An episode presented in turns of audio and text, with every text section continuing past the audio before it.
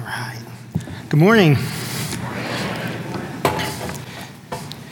You'll see, I, I, haven't done something like this in like 30 years, which will be apparent to you shortly.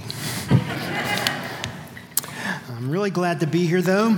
Um, it's my first chance to really address you guys since I was installed back in April, I believe it was. Um, just a couple things before we start. I want to mention that.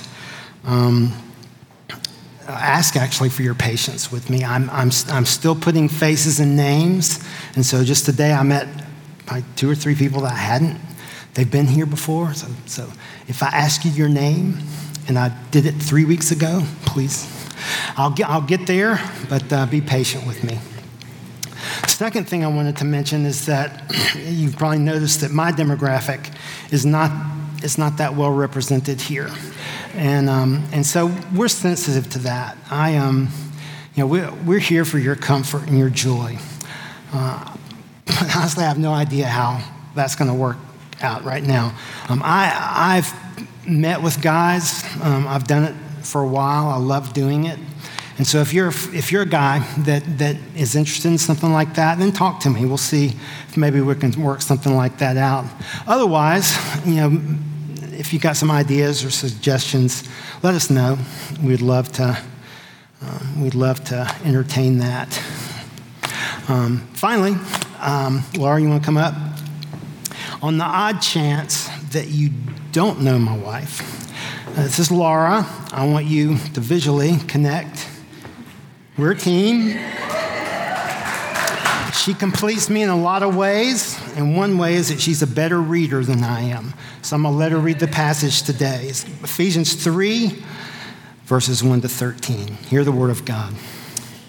For this reason, I, Paul, a prisoner for Christ Jesus, on behalf of you Gentiles, assuming that you have heard of the stewardship of God's grace that was given to us, was given to me for you, how the mystery was made known to me by revelation as I have written briefly. When you read this, you can perceive my insight into the mystery of Christ, which was not made known to the sons of men in other generations, as it has been revealed now in his holy name. Um, his holy apostles, Ed's a better reader, and pro- uh, prophets by the Spirit. This mystery is that the Gentiles are fellow heirs, members of the same body, and partakers of the promise in Christ Jesus through the gospel. Of this gospel I was made a minister according to the gift of God's grace, which was given me by the working of his power.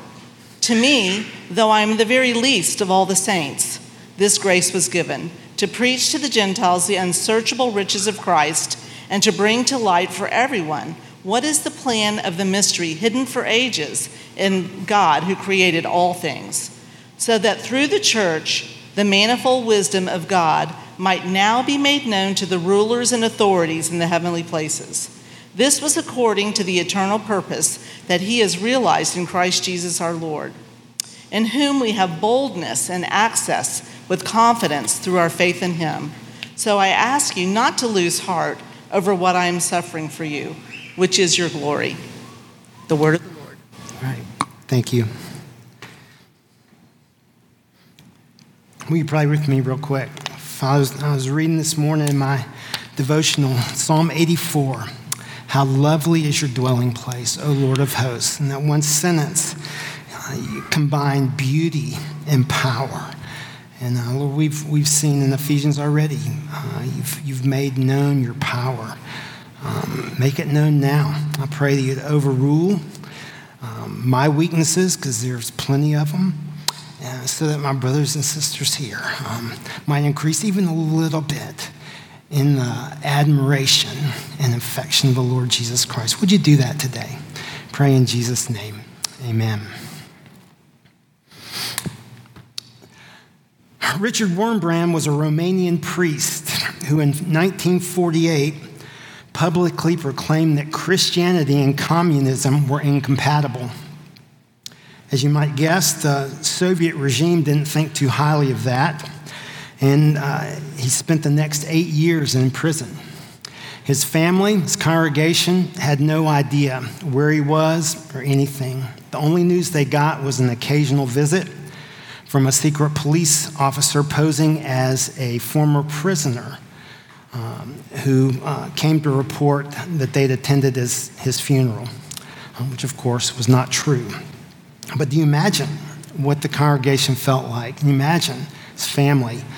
You know, you know what's going on? What, you know, confused, um, discouraged. You know, you know, now what? And, uh, way less dramatic, but more day to day reality for me. I've picked up uh, Operation World this year. It's, it's encyclopedia prayer about that thick, um, praying through all the countries of the world. It was last updated in 2010. Um, it's been interesting to bump into countries uh, to pray and, and seeing that things are actually worse now than they were in 2010. You know, increased, con- increased persecution, chaos and evil, um, indifference, malaise. And so, and, I mean, it's like you have this little voice in the back of my head saying, you know, why, why bother? I mean, what good is it? And then, of course, we've got all kinds of circumstances here loved ones with physical ailments that linger, seem like they never get better, uh, relationships with family or friends that are strained and have been. Um, we're discouraged, fearful, guilty, perhaps, monthly financial struggles we can't seem to ever get on top of. It's like, gosh, is this ever going to end? Parents of young kids where the demands never cease. I mean, they never cease. Um, there's a defeated weariness. Um, our job is wearing us out. we're unappreciated at the office, and, and we're frustrated. Uh, feels hopeless, um, giving up even. Uh, according to theologian Frank Thielman, life in a large Roman city like Ephesus was hard, marked by competition for survival between individuals and the various groups to which they belonged. Following Jesus added a layer of complexity and difficulty to an already difficult life because Christians stood apart from the culture and they were often marginalized by it. In our passage today, Paul seeks to encourage his hearers, including us, to not give up on their trust in God amidst hardship and suffering. So let's look at the text. We'll, we'll um, kind of roll through. Um, as we begin, remember in chapter 1, first half was doctrine, and then the second half was prayer, introduced by for this reason.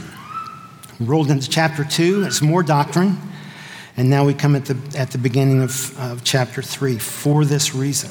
So Paul begins to pray again, but his train of thought is interrupted.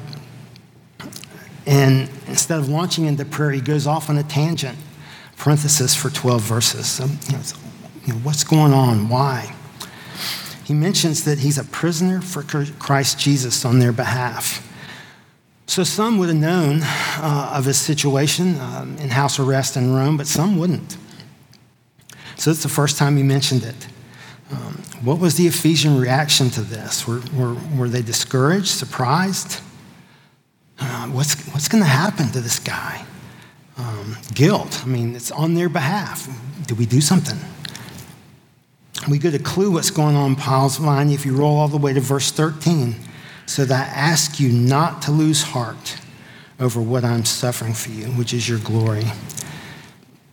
So he encourages the, the Ephesians not to lose heart because of his circumstances. So let's look at some of the things that he, he mentions. Rolling through, starting in verse 2. You know, God has a plan for Paul, and it's glorious. Says that he has a stewardship. So Paul has a responsibility. It's a calling. It's not just a task or a job. It's what he's supposed to do with his life, and he knows that. Stewardship of God's grace. Grace is unmerited favor. It's a gift from God. It's, it's not a begrudging attitude of duty. It's, uh, you know, he just didn't have to get through it. It's a privilege. You get that in the tone and it's for you. Again, he's, he's focused on his people. He talks about a mystery, um, a mystery that uh, we'll look at in just a moment, but it's identified for us in verse 6. This mystery is that the Gentiles are fellow heirs, members of the same body, and partakers of the promise in Christ Jesus through the gospel. So that's a recap from chapter 2. Um, it's made known by revelation, which is a clear, unmistakable call from God. Uh, no doubt about it. Written briefly. So we saw that in the first two chapters, especially the second half of chapter two. And he talks about a mystery that's not been made known previously, but now revealed. So we think of mystery, we think of something obscure, unknown. Um, but here in the scriptures, it, it, has a different connotation. The mystery is not something unknown, obscure, and concealed, but rather something formerly unknown, but now revealed. So now this mystery is revealed. It's no longer mystery. If you remember, there are lots of Old Testament hints of God's plan to include the Gentiles into his fold. Um, the ones that came to my mind uh, in Genesis 12 3, when, um, when God speaks to Abraham, In you, all the families of the earth shall be blessed. Um, in Isaiah, there's a number of them. In, the, in 49 6, in the servant song, God tells his servant, it's too light a thing that you should be my servant, to raise up the tribes of Jacob, to bring back the preserved of Israel. I will make you as a light for the nations, that my salvation shall reach to the end of the earth. So now, this plan that had been hinted at all through the Old Testament, uh, God has revealed more clearly, more fully, with more precision to Paul and the other apostles. Um, so it's known now. It's, it's, you know, and I remind myself that these Old Testament hints were, were way before Paul, right? Uh, Abraham was thousands of years before Paul, and, uh, and Isaiah was nearly a thousand. And so, you know, when it's, it's, I can't remember three days ago, it's, it's not hard to imagine that people would have forgotten or given up hope. But now Paul comes and says, This mystery is now revealed. It's not a mystery, it's, it's, it's not unknown any longer. So, moving on, Paul is a gospel minister of, by gift of God's grace, by power, though I am least of all the saints. So, let's briefly look at Paul's view of, uh, of, um, of his calling. Recall what God told Ananias at Paul's conversion, which Paul undoubtedly knew too in Acts 9 for he is a chosen instrument of mine, for I will show him how much he must suffer for my name. Paul's fuller description of his calling in 1 Timothy uh, 1 12 to 16. Though formerly I was a blasphemer, persecutor, and insolent opponent, but I have received mercy, that in me, the foremost of sinners, Jesus, might display his perfect patience as an example to those who are to believe in him for eternal life. And this grace is not just to start, but to continue the work. In 1 Corinthians 15:10, his grace toward me was not in vain. On the contrary, I worked harder than any of them, though it was not I, but the grace of God within me.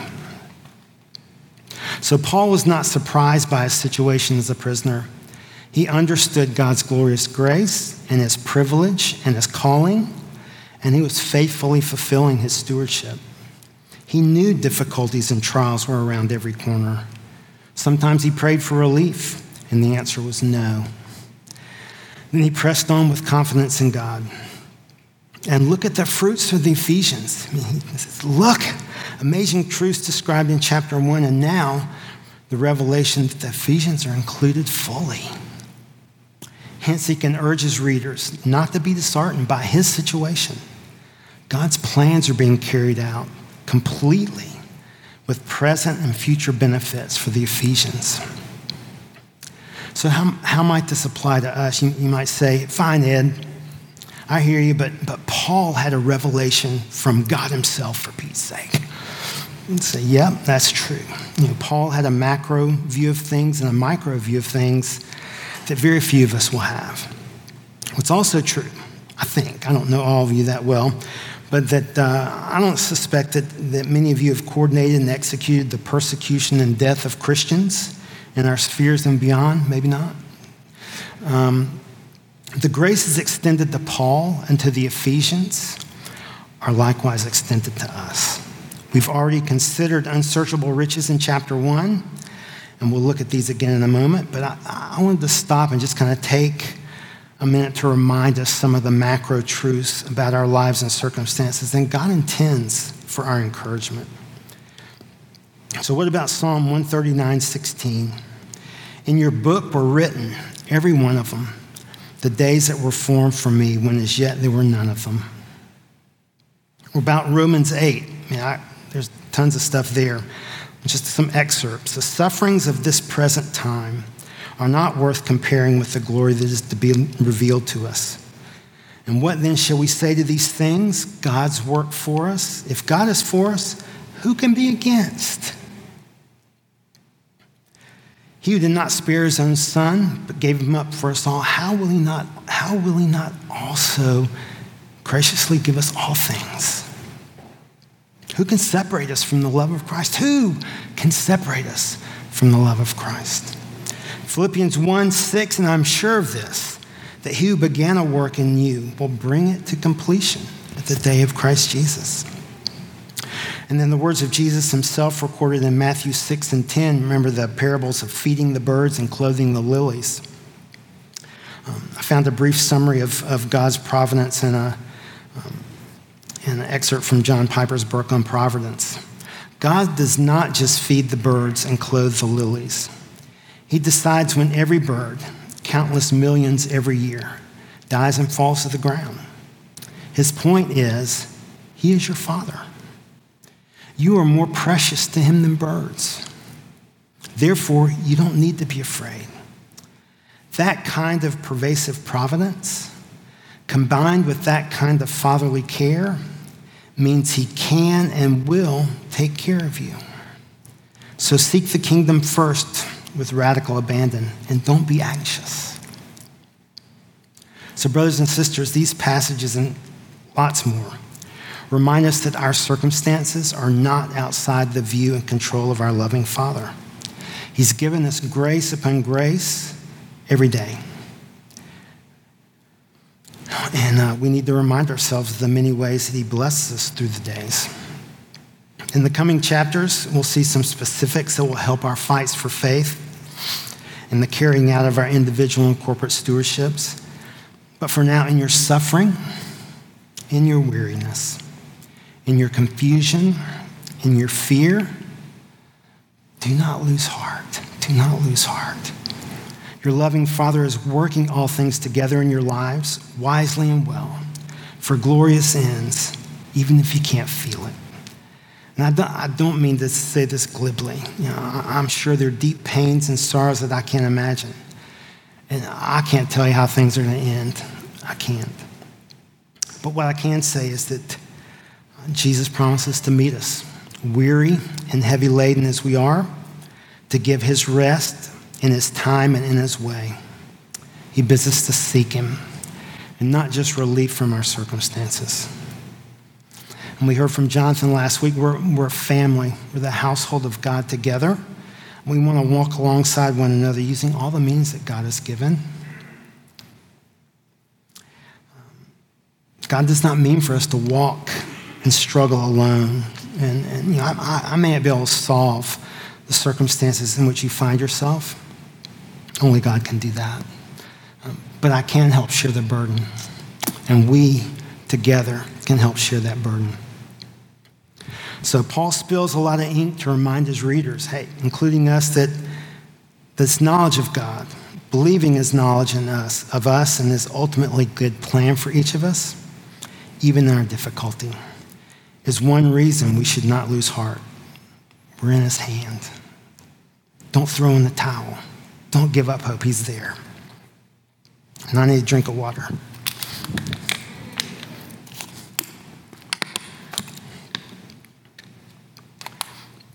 It's amazing how dry a mouth gets. Another reason we should not lose heart Paul helps us zoom out from his and our personal circumstances to a view from the very throne room of God Himself. I love, I love this. So let's, let's, let's kind of step through verses 7 to 12 and just note a few things.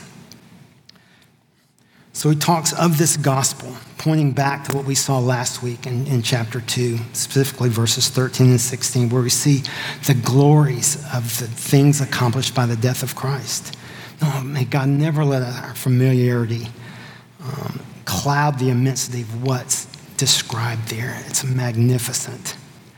It's a gift of grace. We've talked about that already, the working of his power.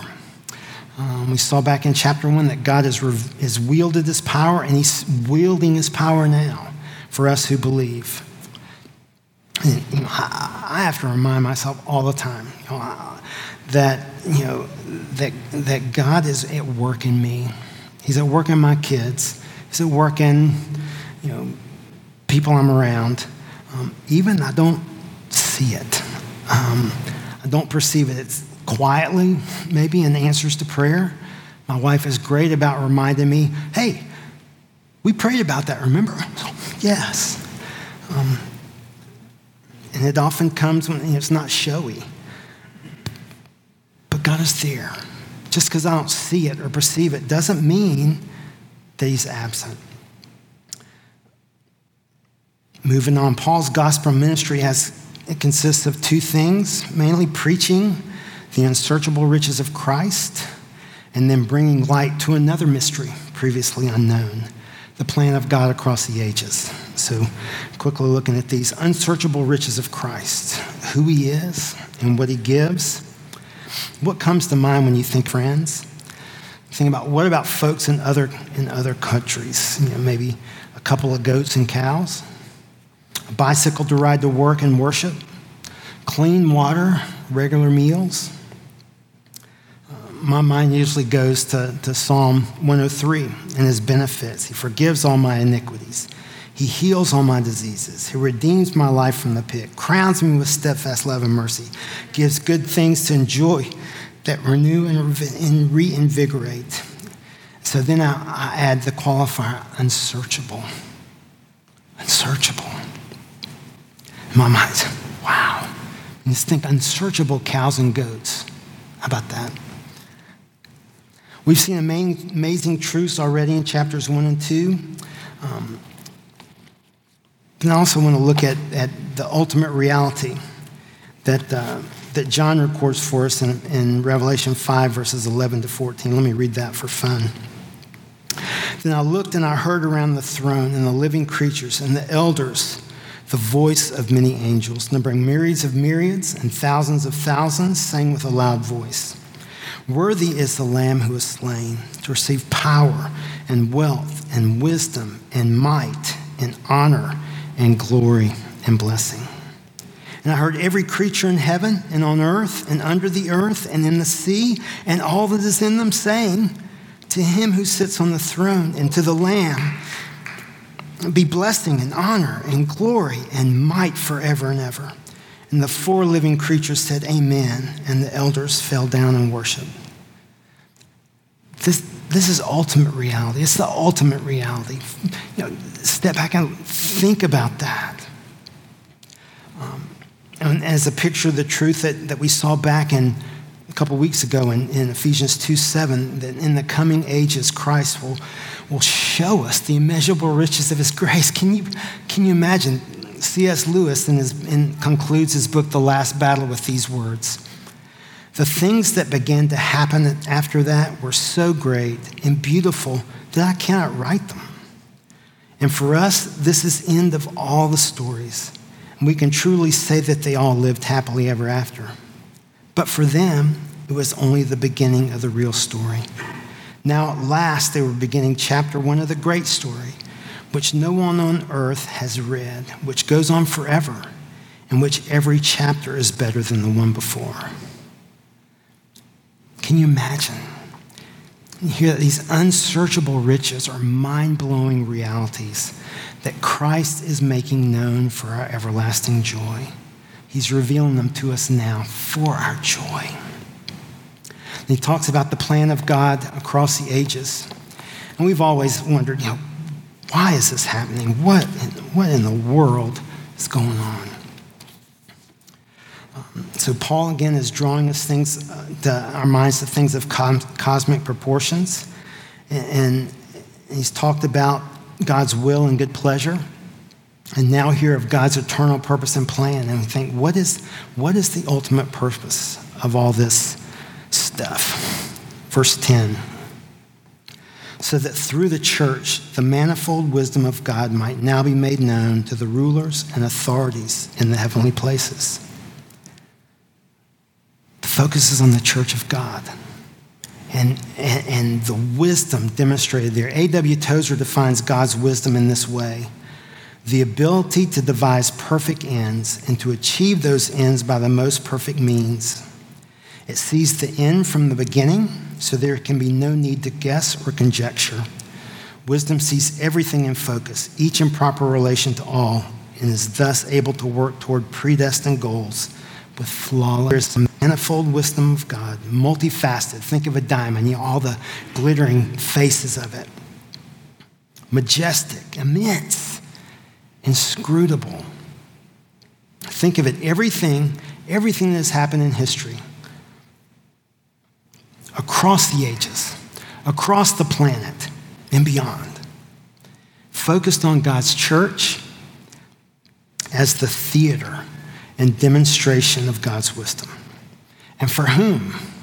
It's written for us, to be sure. But Paul reveals the main audience God intends to impress. It's the heavenly rulers and authorities. We've already seen that Paul has identified Jesus as above him already, and somehow in our present position, we're seated with Christ in the heavenlies. So, this gospel and its place in God's eternal plans and purposes does not consist entirely of our circumstances, though it, though it does, our personal relationship with Christ. It involves the church across all time, across all the world, for the display of God's immensely multifaceted wisdom to cosmic rulers and authorities. This ultimate reality is meant to, to take our breath away Think about it. You and I are part of cosmic reality that dwarfs our current circumstances. Oh, God, give us eyes to see. We went on vacation a few weeks ago, and I typically like to take a break from my Bible reading. Um, and I uh, came upon 2 Corinthians chapter 4 at the beach, and I read this. So we do not lose heart.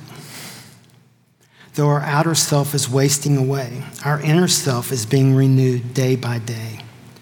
For this light, momentary affliction is preparing for us an eternal weight of glory beyond all comparison as we look not are transient, but the things that are unseen are eternal.